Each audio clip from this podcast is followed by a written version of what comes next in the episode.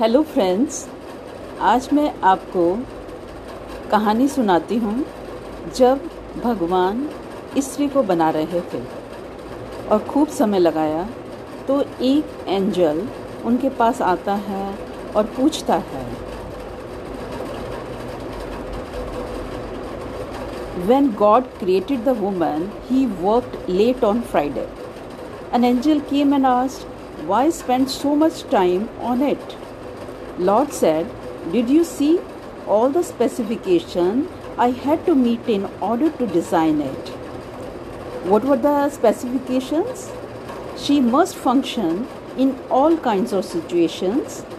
She must be able to adopt several children at once have a hug that can heal anything from a bruised knee to a broken heart. She must do it all with just two hands. She heals herself when she is sick and can work 18 hours a day. The angel was impressed. Only two hands, impossible. And this is the standard model. The angel approached and touched the woman. But you made her so soft, Lord. The god said, She is soft, but I made her strong. You cannot imagine what she can endure and overcome. Then angel asked, Can she think? Lord said, Not only can she think, she can reason and negotiate also. The, then angel touched her cheek and said, God, this piece seems to be leaking. You have put so much of a burden on it. Then God said, She is not leaking, it is a tear. The Lord corrected the angel.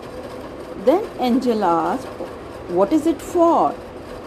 Lord said, Tears are her way of expressing her sorrow, her doubts, her love, her loneliness, her suffering, and her pride.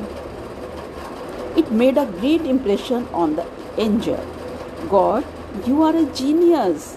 You thought of everything, a truly wonderful woman.